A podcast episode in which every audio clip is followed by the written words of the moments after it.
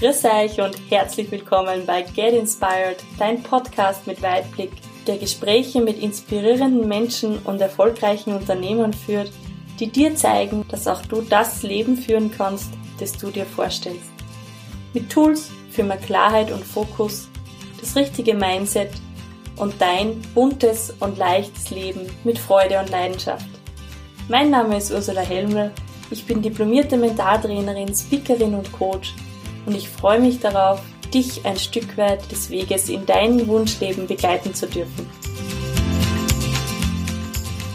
Lass dich heute inspirieren von Ursula Sikuta und ihren Lebensweg, der faszinierend und abwechslungsreich ist und zugleich tief berührt. Wir sprechen über Hashtag Connecting People. Ursula erzählt uns etwas über Hypnose und warum Angst eine Entscheidung ist. Viel Spaß beim Anhören. Hallo und herzlich willkommen zu Get Inspired, dein Podcast mit Weitblick. Heute habe ich eine ganz besondere Frau im Gespräch und zwar habe ich die liebe Ursula Sikuta bei einem Seminar kennenlernen dürfen, wo sie im Hintergrund äh, einfach agiert hat, dass alles funktioniert und dass wir uns als Teilnehmer und Teilnehmerinnen so wohlfühlen haben dürfen. Und ich habe die Ursula gesehen und nicht nur wegen der Namensgleichheit, sondern auch vor allem wegen dieser warmherzigen Ausstrahlung, dieser Präsenz, die sie wirklich in jeder Minute ausstrahlt, habe ich mir gedacht, ich muss die Frau zu mir in den Podcast bekommen und das habe ich heute schaffen dürfen und habe auch schon ein bisschen Kontakt mit der Ursula gehabt und für mich ist sie so die, die Weberin von verschiedenen Lebensfäden zueinander, so eine Netzwerkerin, die wirklich einen Blick für das große Ganze hat. Und ich darf sie euch jetzt vorstellen. Eben Ursula Sikuta ist Chief Experience Creator bei der Tobias Beck University, 47 Jahre alt, glücklich verheiratet, hat zwei wundervolle Kinder und ist jetzt schon über 20 Jahren im Eventmanagement Bereich tätig, national, sowohl auch international und hat außerdem noch eine Leidenschaft und zwar die Hypnotherapie Therapie von äh, für Rauchentwöhnung, aber auch für Menschen, die Ängste haben und die loswerden wollen. Und ich freue mich schon riesig und schon sehr lange auf dieses Gespräch. Liebe Ursula, schön, dass du heute da bist. Herzlich willkommen. Dankeschön, dass ich da sein darf. Vielen Dank, Ursel. Liebe Ursula, nimm uns mit, wie geht's dir heute? Ja, mir geht's prima. Heute ist äh, Pfingsten. Ich habe heute offiziell frei und keine Veranstaltung. Gestern hatte ich auch frei und äh, ja, durch die Arbeit bedingt ist ja jedes Wochenende, an dem ich nicht arbeiten muss, äh, ein Fest. Insofern äh, ist dieses Wochenende ein Fest und es geht mir sehr gut. Vielen Dank. Schön, herzlichen Dank. Wie, wie, da kommen wir gleich zu einem Thema, wo ich rein möchte. Wie schaut dein Alltag aus? Hm, ja, also ich arbeite grundsätzlich ja ausschließlich von zu Hause aus. Mhm. Es sei denn, ich bin auf Veranstaltungen, um dann eben vor Ort nach dem Rechten zu schauen. Ansonsten arbeite ich immer von, von hier, was, was ich natürlich äh, anbietet, wenn man zwei Kinder hat. Ich kann mittags mit denen immer zu Mittag essen und ein bisschen bei ihnen sein, wenn sie Hausaufgaben machen und dann nachmittags einfach später wieder arbeiten. Als ich noch in anderen Firmen gearbeitet habe, musste ich immer irgendwo hinfahren und war dann zum Teil auch lange im Auto unterwegs. Das spare ich mir jetzt und das ist unheimlich angenehm und bereichert unser Familienleben sehr. Mhm. Und wenn jetzt meine Zuhörer zum Beispiel jetzt nicht wissen, was die Tobias Beck University ist, äh, was genau machst du dort? Oder was, was ist das für Firma? Wie kann man sich das vorstellen? Hm, also grundsätzlich ist es ein Unternehmen, das sich der Erwachsenenbildung widmet. Und das machen wir in verschiedenen Bereichen, also im Bereich Persönlichkeitsentwicklung, aber eben auch äh, der Entwicklung von Menschen, die sagen, sie möchten auf die Bühne, auf die kleine Bühne, auf die große Bühne, die unterstützen in ihrer Ausbildung zum Speaker werden, weil das ein unseres Erachtens sowas ist wie ein Handwerksberuf. Da kann man ein Handwerk und eine Technik lernen. Und ja, wir haben in, im Rahmen dessen eben verschiedene Formate, die dazu beitragen, dass man eben diesen Beruf des Speakers lernen kann oder eben auch einfach für die Menschen, die sagen, ich möchte in meiner Persönlichkeitsentwicklung einen Schritt weitergehen. Da bieten wir Seminare an, eintägig, zweitägig oder auch noch mehrtägig und das machen wir für ja, Menschen jeden Alters, also 16 bis 99. Und ähm, ja, es macht mir unheimlich viel Freude und äh, sehr, sehr viel Spaß, ja. Was machst du dort? Was, für was ist, was ist deine Aufgabe? Ähm, ich bin äh, Head of Events, also ähm, ich bin Grunde des Management des Event-Teams und äh, wir im Event-Team haben uns da aufgeteilt in meine Kollegen und mich und einer Kollege, der Matthias, ist eben für die Konzeption zuständig, für die kreative Gestaltung und Ausgestaltung der Events und ich bin verantwortlich für die reibungslose Abwicklung des Events, also zu schauen, wo gehen wir denn hin mit der Veranstaltung? Was gibt es da zu essen? Wie kriegen wir unsere Materialien dahin? Was bekommen die Teilnehmer auf die Stühle gelegt? Wo kriegen wir das her? Und äh, ich sag mal so, diese ganze Abwicklung und meine dritte Kollegin, die Sintu, ist verantwortlich für das Crewmanagement. Wo bekommen wir die wundervollen Menschen her, die uns dabei unterstützen, diese Events durchzuführen? Mhm. Ja. Kann man, weil ich war ja auch Teilnehmerin, habe das Glück gehabt, dass ich Teilnehmerin habe sein dürfen bei euch. Kann man sagen, du bist so die gute Seele im Hintergrund? Darf ich das so nennen? Ja, so damit fühle ich mich wohl. also ja, das ist tatsächlich so, dass meine Tätigkeit sich weitestgehend im Hintergrund abspielt ähm, und so soll das auch sein. Also die Teilnehmer müssen gar nicht mitkriegen, was da alles so im Hintergrund passiert. Hauptsache, sie fühlen sich im Vordergrund und in, im Rahmen ihrer Veranstaltung wohl. Und jetzt hat mich das doch sehr fasziniert, wie ich das gesehen habe. Du bist ein irrsinnig positiver, lebensfreudiger Mensch. Wo, wo bekommst du diese, diese, also auch die Energie, die ich so gemerkt habe, die ist ja wirklich kaum in Worte zu fassen. Wo, von wo kommt das? Woher kommt das? Ich weiß nicht so genau. Also zum einen äh, also ich liebe wirklich, was ich tue. Ich, ähm, ich liebe unsere Mission, Menschen in ihre Kraft zu bringen und Menschen darin zu unterstützen, sich selbst weiterzuentwickeln. Das gibt mir unheimlich viel Kraft und unheimlich viel Energie. Mit der schönste Moment ist bei fast allen Events der Sonntagmorgen, nachdem wir zwei, drei oder vier Tage intensiv miteinander gearbeitet haben, zu sehen, wie die Menschen aus dem Seminar rausgehen. Du darfst dich sicher erinnern, wie du dich Sonntagmorgen gefühlt hast das gibt mir unheimlich viel, weil ich dann sehe, dass diese ganze Arbeit, die wir da reinstecken und diese Liebe und das Herzblut, dass das wirklich beim Teilnehmer ankommt und wirklich nachhaltig was in ihnen und mit ihnen verändert. Und mhm. wenn sie Sonntag mit, wenn wir Sonntag mit ihnen fertig sind, kann Montag richtig losgelegt werden. Und das, das beflügelt mich total. Mhm. Also mir macht es sehr, sehr viel Freude, das zu beobachten. Und ich lerne auch bei jedem Seminar selbst sehr viel dazu. Mhm. Wow, ja. schön. Mhm. Super. Lass uns einmal, also wenn ich darf, lass uns ein bisschen in, in deine Kindheit gehen. Ja. Von wo kommst du? Was wolltest du mal werden? Ja, wie, also ehrlich gesagt, äh, relativ unspektakulär. Ich bin Kind von selbstständigen Eltern. Mein Papa war Architekt und meine Mama hat mit ihm das Büro geführt bin die, der Nachkömmling, äh, habe zwei deutlich ältere Brüder und war dann so das verwöhnte Nesthäkchen, wie man mir immer zum Vorwurf gemacht hat. Und ja, ich habe immer hier gelebt in der Nähe von Darmstadt, also bei Frankfurt und ich hatte immer, ja, ich sag mal, relativ unspektakuläre Kindheit, also ohne größere Vorkommnisse, sag ich mal. Und ja, ich hatte in der Schule ein Riesenfeind, das war die Mathematik, ist bis heute nicht mein Freund. äh, da habe ich, doch, hab ich doch ziemlich äh, drunter gelitten, muss ich sagen. Also ich habe in den Ferien immer lernen dürfen mit meinem Papa, das fand ich ziemlich ätzend, das hat nämlich nichts genützt. Und äh, Gott sei Dank hat mein Papa aber relativ früh festgestellt, dass ich eben ein großes Talent für Sprachen habe und hat das immer sehr gefördert. Also er hat dann, als ich noch relativ jung war, gesagt, was hältst du denn davon, wenn du Spanisch lernst oder so. Also neben dem, was ich eben in der Schule gelernt habe, Englisch und Französisch. Und ja, und dann, dann habe ich halt Spanisch gelernt und das haben meine Eltern immer sehr unterstützt. Und ich durfte auch als Schülerin dann für ein halbes Jahr oder für ein Jahr in die USA gehen und solche als Sachen. Also, schon. Ja, also ich bin, habe die zehnte Klasse in den USA gemacht und interessanterweise macht macht mein Sohn das jetzt auch. Also der geht jetzt auch im Sommer für ein Jahr nach Kanada, tritt in die Fußstapfen von der Mama wie geht's dir damit? Sehr gut. Also ja? ich freue mich riesig für ihn, ja. Ich freue mich riesig, weil, weil ich weiß, was das damals mit mir gemacht hat und weil ich davon überzeugt bin, dass er da eine großartige Zeit haben wird. Und ich sage immer, geweint wird, wenn er dann im Flieger sitzt, vorher nicht.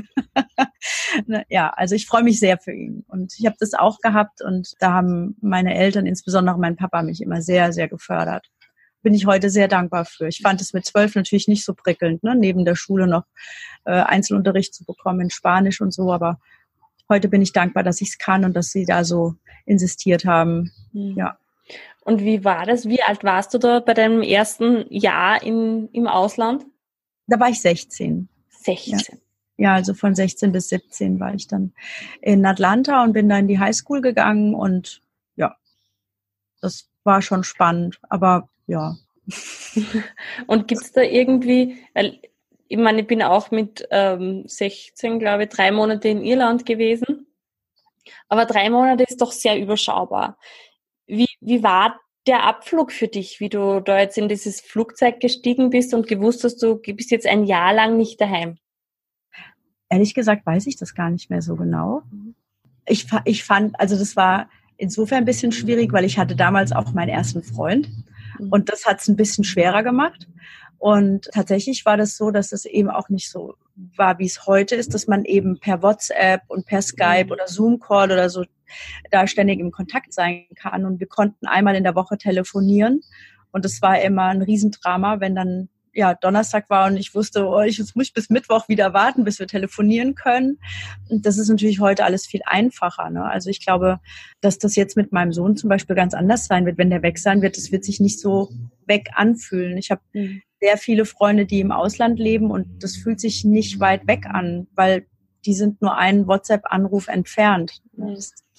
so viel einfacher oder Facebook, Instagram. Du bist ja doch viel näher dran, wenn du das möchtest, als als als es eben früher der Fall war. Mhm. Deswegen, ich weiß es ehrlich gesagt nicht mehr. Ich habe noch viele Briefe von damals aufgehoben, aber nee, ich kann jetzt nicht sagen, dass das irgendwie so besonders dramatisch war. Als ich ähm, nach Mexiko gegangen bin, ich bin habe für zweieinhalb Jahre mal in Mexiko gearbeitet, da, da war es natürlich viel intensiver und viel bewusster auch. Da war ich schon erwachsen mhm. und ich wusste, ich gehe jetzt für mindestens zwei Jahre. Das ist was ganz anderes, wenn du äh, halt auch in einen völlig anderen Kulturkreis gehst. Also mhm. USA ist ja jetzt nicht so, ich sage jetzt mal nicht so viel anders als Europa. Äh, Mexiko hingegen ist natürlich schon Herausforderung, äh, gerade als Frau. Und äh, das war dann ein bisschen anders, glaube ich. Das war, glaube ich, ein bisschen spannender. Okay. Auch viel bewusster, weil ich viel älter war und wusste viel mehr, was da jetzt kommen könnte. Darf ich nochmal zu Amerika zurückkommen? Mhm. Was ist so das größte Learning von Amerika, also von der USA? Oder weil du zuerst gesagt hast, du freust dich so drauf, dass dein Sohn jetzt das machen darf, weil du weißt, ja. was er mit dir gemacht hat. Was hat es mit dir gemacht? Also zum einen was ich an den Amerikanern schätze und äh, das ist was, was ihnen gleichzeitig immer zum Vorwurf gemacht wird, ist der oberflächlich viel freundlichere Umgang als in Deutschland. Mhm. Also ähm, ja, es ist deutlich oberflächlicher. Trotzdem ist der Umgang untereinander, finde ich, viel angenehmer als in Deutschland, weil du einfach jederzeit im Supermarkt oder auf der Straße oder irgendwo einen viel freundlicheren Umgang erfährst, als das hier der Fall ist. Also ich kann mich erinnern, ähm, als meine Eltern haben mich damals abgeholt in den USA und wir waren dann noch irgendwie im Supermarkt und das war total süß, weil meine Mutter kam dann zu mir und sagte, weißt du, Ursel, du warst ja jetzt gar nicht so lange hier und trotzdem kennen dich alle. Und ich so, ja, wieso kennen mich alle? Und dann sagt sie, naja, die haben dich alle gegrüßt. Und ich so, ähm, Mama, die kennen mich nicht, aber die grüßen einfach so. Das ist halt da ganz anders oder jeder kommt und sagt, oh, ich mag dein T-Shirt oder hm, die Schuhe finde ich schön oder ich wünsche dir einen schönen Tag. Das tut gar nicht weh. Und in Deutschland wirst du immer so ein bisschen belämmert angeguckt, wenn du das machst, weil die Leute immer so, so ein bisschen erschrecken, wenn man zu freundlich ist. Das ist eine Erfahrung, die ich gemacht habe. Und jedes Mal, wenn ich jetzt in den USA war und ich bin sehr oft da gewesen, kam ich zurück und habe gedacht, ich behalte mir das wieder bei es ist sehr schwierig in Deutschland, mhm. weil du, äh, weil du einfach ähm, ja immer damit konfrontiert wirst, dass das hier seltsam ankommt, wenn du zu freundlich bist. Ne? Mhm. Das, also das ist ein Stück weit schwieriger in Deutschland, finde ich. Und ja, es ist oberflächlich, aber es tut nicht weh. Mhm. Und warum, warum nicht machen? Mhm. Das kann ich bestätigen. Eben Irland habe ich mir das auch gedacht. Also das, das ganz andere Lebenseinstellung und Lebensart und macht einen trotzdem ein Stück weit glücklicher, finde ich. Und definitiv. Mh. Ja, definitiv. Und das ist, das ist was, was ich ein bisschen schade finde. Das ja. ist, in Deutschland einfach nicht so gang und gäbe ist. Das, da bin ich gespannt. Jetzt geht mein Sohn nach Kanada. Ken, Kanada kenne ich nicht. Aber ich, ich weiß, dass er dort sehr glücklich sein wird, weil er sehr naturverbunden ist und er wird dort direkt äh, mit Blick auf Elche und Füchse und Flüsse leben. Äh, also das, das macht mich einfach total glücklich, dass er das erleben können wird. Mhm. Das, ist das, was mich daran glücklich macht. Ja. Wie ist noch Amerika weitergegangen? Ja, ich bin dann zurückgekommen, äh, bin in äh, die Ausbildung gegangen, habe dann eine Ausbildung gemacht zur Fremdsprachenkorrespondentin und dann habe ich praktisch sofort angefangen zu arbeiten und ähm, war dann über 20 Jahre im pharmazeutischen Unternehmen, auch als Eventmanager und im Bereich Öffentlichkeitsarbeit. Ja, habe da sehr viele Dinge gelernt und äh, erlebt und war auch da im Ausland immer mal wieder. Das hat mir sehr, sehr viel Spaß gemacht, war halt eine ganz internationale Ausrichtung, was mir natürlich mit den Fremdsprachen leicht gefallen ist. Ne? Und ähm, das, das hat mir sehr viel Freude gemacht. Und ja, da war ich über 20 Jahre. Mhm. Und hast du jetzt in de, deiner Jugend oder äh, im, im Älterwerden eine Situation erlebt, wo du sagst, es war eine, eine nicht alltägliche Situation, also irgendwo, wo du hättest aufgeben können oder wo du was einfach wirklich sehr herausfordernd war? Hat es sowas gegeben in deinem Leben? Oh ja, ich habe mit äh, 16 einen ganz schlimmen Hausfall bekommen. Das war unmittelbar bevor ich in die USA gegangen bin. Und das war so schlimm, dass ich praktisch innerhalb von einem halben Jahr überhaupt keine Haare mehr hatte. Und Am ganzen Körper, also komm nur, nur der Kopf. Also okay. interessanterweise wirklich nur Kopf, Augenbrauen, Wimpern war nie ein Thema. Aber der Kopf, es begann wie ein ganz normaler kreisrunder Haus, also ganz normal, also ein kreisrunder Hausfall. Okay. Und es war relativ dramatisch, wenn du dir vorstellst, ich war 16 Jahre alt und äh, dann hast du erst so hier so ein Placken, dann noch ein Placken und dann halt nur noch Placken und irgendwann gar keine Haare mehr. Und ähm, das war sehr schwer, weil du ja mit 16 sowieso sehr mit deinem Äußer Äußerlichen beschäftigt bist. Und die Haare sind dann äh, irgendwann wiedergekommen und dann aber wieder ausgefallen und also so nach einem weiteren Jahr. Und es konnte mir niemand sagen, woher das kommt und ob das wieder geht oder ob die Haare wiederkommen würden oder woher, also was da eigentlich passiert, konnte mir niemand sagen. Und ich bin natürlich dann meine Eltern von Pontius zu Pilatus gerannt und meine Klinik für Diagnostik und beim Heilpraktiker und alle Zahnfüllungen raus. Und ich habe da wirklich ziemlich viel mitgemacht und es hat aber alles nichts genützt. Und ich muss sagen, ähm, als der Hausfall zum zweiten Mal wiederkam, das war ganz furchtbar. Ne? Als dann so die erste Stelle wiederkam und ich dachte, oh mein Gott, jetzt kommt das wieder. Das war ganz schrecklich. Und äh, da war ich auch sehr, sehr deprimiert und habe dann aber irgendwann gelernt, okay, dann kann ich es jetzt halt nicht ändern und habe dann 15 Jahre praktisch, äh, lass mich kurz überlegen, nee, zwölf Jahre praktisch Perücke getragen, weil einfach überhaupt keine Haare mehr da waren. Und zwölf Jahre lang. Ja, also so von 18 bis 30. Das und das war, das war lang und das war auch nicht schön. Mhm. Ne? Und ähm, das ist auch blöd, weil Haare macht ja auch sehr viel mit dir. Also Haare, also wenn du mal siehst, ne, jemand, der kurze Haare hat, lange Haare oder mal wechseln kann oder, oder mal lockig, mal glatt, das hatte ich halt alles nicht. Und diese, diese Identifikation über, Äußer, über Äußeres hat bei mir einfach so nicht stattfinden können. Und ich glaube, das hat bei mir auch zur Folge gehabt, dass ich mich dann auf die Identifikation aus dem Innen heraus konzentriert habe. Weil ich gemerkt habe, okay, äußerlich wirkt halt immer erstmal komisch. Ne, viele haben gedacht, ich habe Krebs oder irgendeine andere schlimme Krankheit. Ich lebe in einem kleinen Dorf. Da war natürlich klar, oh mein Gott, die ist todsterbenskrank und was mir da alles angedichtet wurde. Das war sehr schwer. Mhm. Ähm, aber irgendwann habe ich halt gelernt, damit umzugehen. Und so mit 30, und das ist interessant, kamen die Haare halt wieder. Jetzt halt nicht so, also ich habe halt, ich meine, jetzt habe ich wieder überall Haare, aber dadurch, dass ich halt zum Beispiel hier sind halt kaum Haare, weil ich so lange Perücke getragen habe, dass die Haarwurzeln einfach völlig kaputt sind. Mhm. Und das ist halt ein Punkt, wo du dann irgendwann sagst, okay, ich entscheide mich jetzt dafür oder dagegen. Ich kann jetzt den Rest meines Lebens Perücke tragen, aber eben immer Perücke tragen und das ist nicht so schön, auch nicht, wenn du Kinder hast. Du willst mit denen planschen, du willst ins Schwimmbad, die ziehen dir am Haar. Ähm, dann lebst du immer mit der Angst, boah, wenn die da dran ziehen, dann, geh, dann stehst du dann doch plank da, ist total unangenehm. Oder du sagst halt, ich ziehe dich jetzt durch, dann lasse ich mich halt angucken und guck einfach, dass ich mich über was anderes identifiziere und ich glaube, damit fahre ich besser. War aber ein langer Weg. Also leicht war das nicht immer. Ja, also das klingt da wirklich für mich super, wow, herausfordernd auf alle Fälle, gerade mit 16. Das heißt, du bist dann mit ja. Perücke nach Amerika. Nee, ich hatte in, in Amerika sind ja die, die letzten Haare ausgefallen. Da hatte ich dann, habe ich gar keine Perücke getragen, sondern habe einfach so ein Cappy getragen. Mhm. Ähm, hat in Amerika immer mal so ein bisschen zur Verwirrung geführt, so eine, eine Deutsche ohne Haare. Mhm, da mhm. kam dann schon immer mal auch ein Spruch. Äh, wow. ja, das war so, nein, äh, ich habe kein Problem mit Ausländern. Also das war, das war dann schon auch komisch. Und dann, als die Haare zum zweiten Mal ausgefallen sind, habe ich dann gesagt, jetzt ist es vorbei, dann trage ich halt Perücke. Und es war aber halt schwierig. Ja. Also gerade, ich sag mal, vor 20 Jahren noch war das halt auch schwierig, schöne Perücken zu kriegen. Heute äh, trage ich Perücke zum Spaß an Fasching und denke immer so, oh, das sieht eigentlich total cool aus, könnte ich ja immer machen. Ähm, aber vor 20 Jahren war das halt ganz anders. Also ich weiß noch den ersten Perückenladen, den ich betreten habe mit 16, da bin ich weinend rausgerannt und habe gesagt, das werde ich auf gar keinen Fall tragen. Das war einfach nur das Grauen, weil Perücken waren für Omas. Mhm. Ja, und heute gibt's da ganz tolle Sachen. Und ja, das, das war, war schwierig.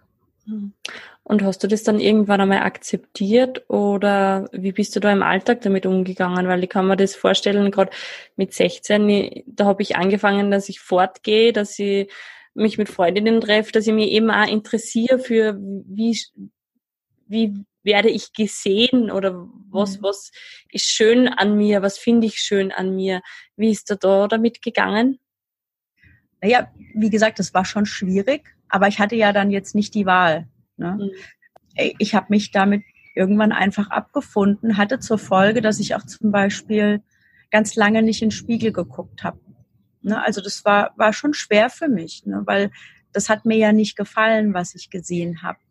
Aber irgendwann gewöhnst du dich auch daran. Und ich sag mal, als ich meinen Mann kennengelernt habe, zum Beispiel, da habe ich Perücke getragen und im ersten Urlaub, den wir gemeinsam gemacht haben, hat er halt, hat er auch gesagt, lass das doch mal weg, weil die Haare können ja auch nicht wachsen, wenn du immer eine Perücke trägst. Und wenn du dann natürlich Rückhalt findest in, in deinem Partner, in deinen Freunden, äh, dann fällt es leichter, damit auch umzugehen. Und irgendwann war es dann halt auch einfach nicht mehr wichtig. Und irgendwann bist du, wenn du Glück hast, auch in deiner in deinem Selbstwert, so weit, dass du sagst, like it or not. You know, wenn, wenn du es nicht gut findest, dann guck halt weg, ich kann es nicht ändern. Ich, das ist das, was ich habe. Nimm's mit oder lass es. Ja, und ähm, da trennt sich natürlich auch die Spreu vom Weizen, ist klar. Ist aber eine super Message, oder? Ja, auf jeden Fall. Für, für alle da draußen, die sagen, sie haben vielleicht irgendwie Problemzonen. Aha, klar. Ja, hat doch jeder. Und dass man sagt, hey, wenn du es nicht ändern kannst, dann Genau, dann leb, le, leb halt damit und, und ja. guck halt, dass du damit möglichst gut zurechtkommst. Und ich kann nicht sagen, dass das immer leicht ist. Ne? Also mhm. manchmal käst es mich auch an. Ne? Aber ich denke mir dann immer, ich bin gesund. Weißt du, das, das ist, man, man kann halt so, das klingt immer so pathetisch, aber am Ende des Tages ist das das Einzige, was wirklich wichtig ist. Ne? Und ja, ich glaube, das, ich glaube, das ist eine Nachricht, die man halt auch einfach mitnehmen darf. Es gibt so viel Wichtigeres als volles Haar oder so. Also, ne, also wenn mir jetzt ein Arm oder ein Bein fehlen würde, glaube ich, würde ich darunter mehr leiden als darunter, dass ich halt weniger Haare habe. Das schränkt mich ja nicht ein in meiner, in meinem normalen Lebensrhythmus. Hm. Und bist du da, aber du hast wahrscheinlich schon auch Ausgrenzung erlebt, oder? Ja, also ich habe schon auch hässliche Situationen erlebt. Ne? Also gerade so, als ich am Anfang dann mit Perücke irgendwo hingekommen bin, die kannten mich ja nun alle ohne Perücke. Und dann kam ich mit Perücke und dann musste ich, also ich meine, Jugendliche, Kinder und Jugendliche sind grausam und da, da durfte ich mir schon echt fiese Sachen an. Und da guck mal, der Beetle kommt oder mhm. keine Ahnung, das war schon schwer. Aber ja, auch da lernt, du lernst halt am allermeisten über dich selbst mit so einer Situation ne, und wie du auch damit umgehst und, und mit wem du dich auch umgeben willst. Das, das darfst du dann halt genau entscheiden. Wer, wer ist jetzt gerade gut für mich und wer ist gerade nicht gut für mich. Hm. Das heißt, mhm. du hast sehr früh dann schon angefangen, dass du sagst, die Menschen, die mir gut tun und, und du hörst auf dich selbst und die Menschen, die dir gut tun, die hast du dann auch in dein Leben weiter genau. integriert. Hm. Und ich glaube, das ist auch das, äh, da schließt sich wieder so ein bisschen der Kreis mit dieser Energie, von der du sprichst.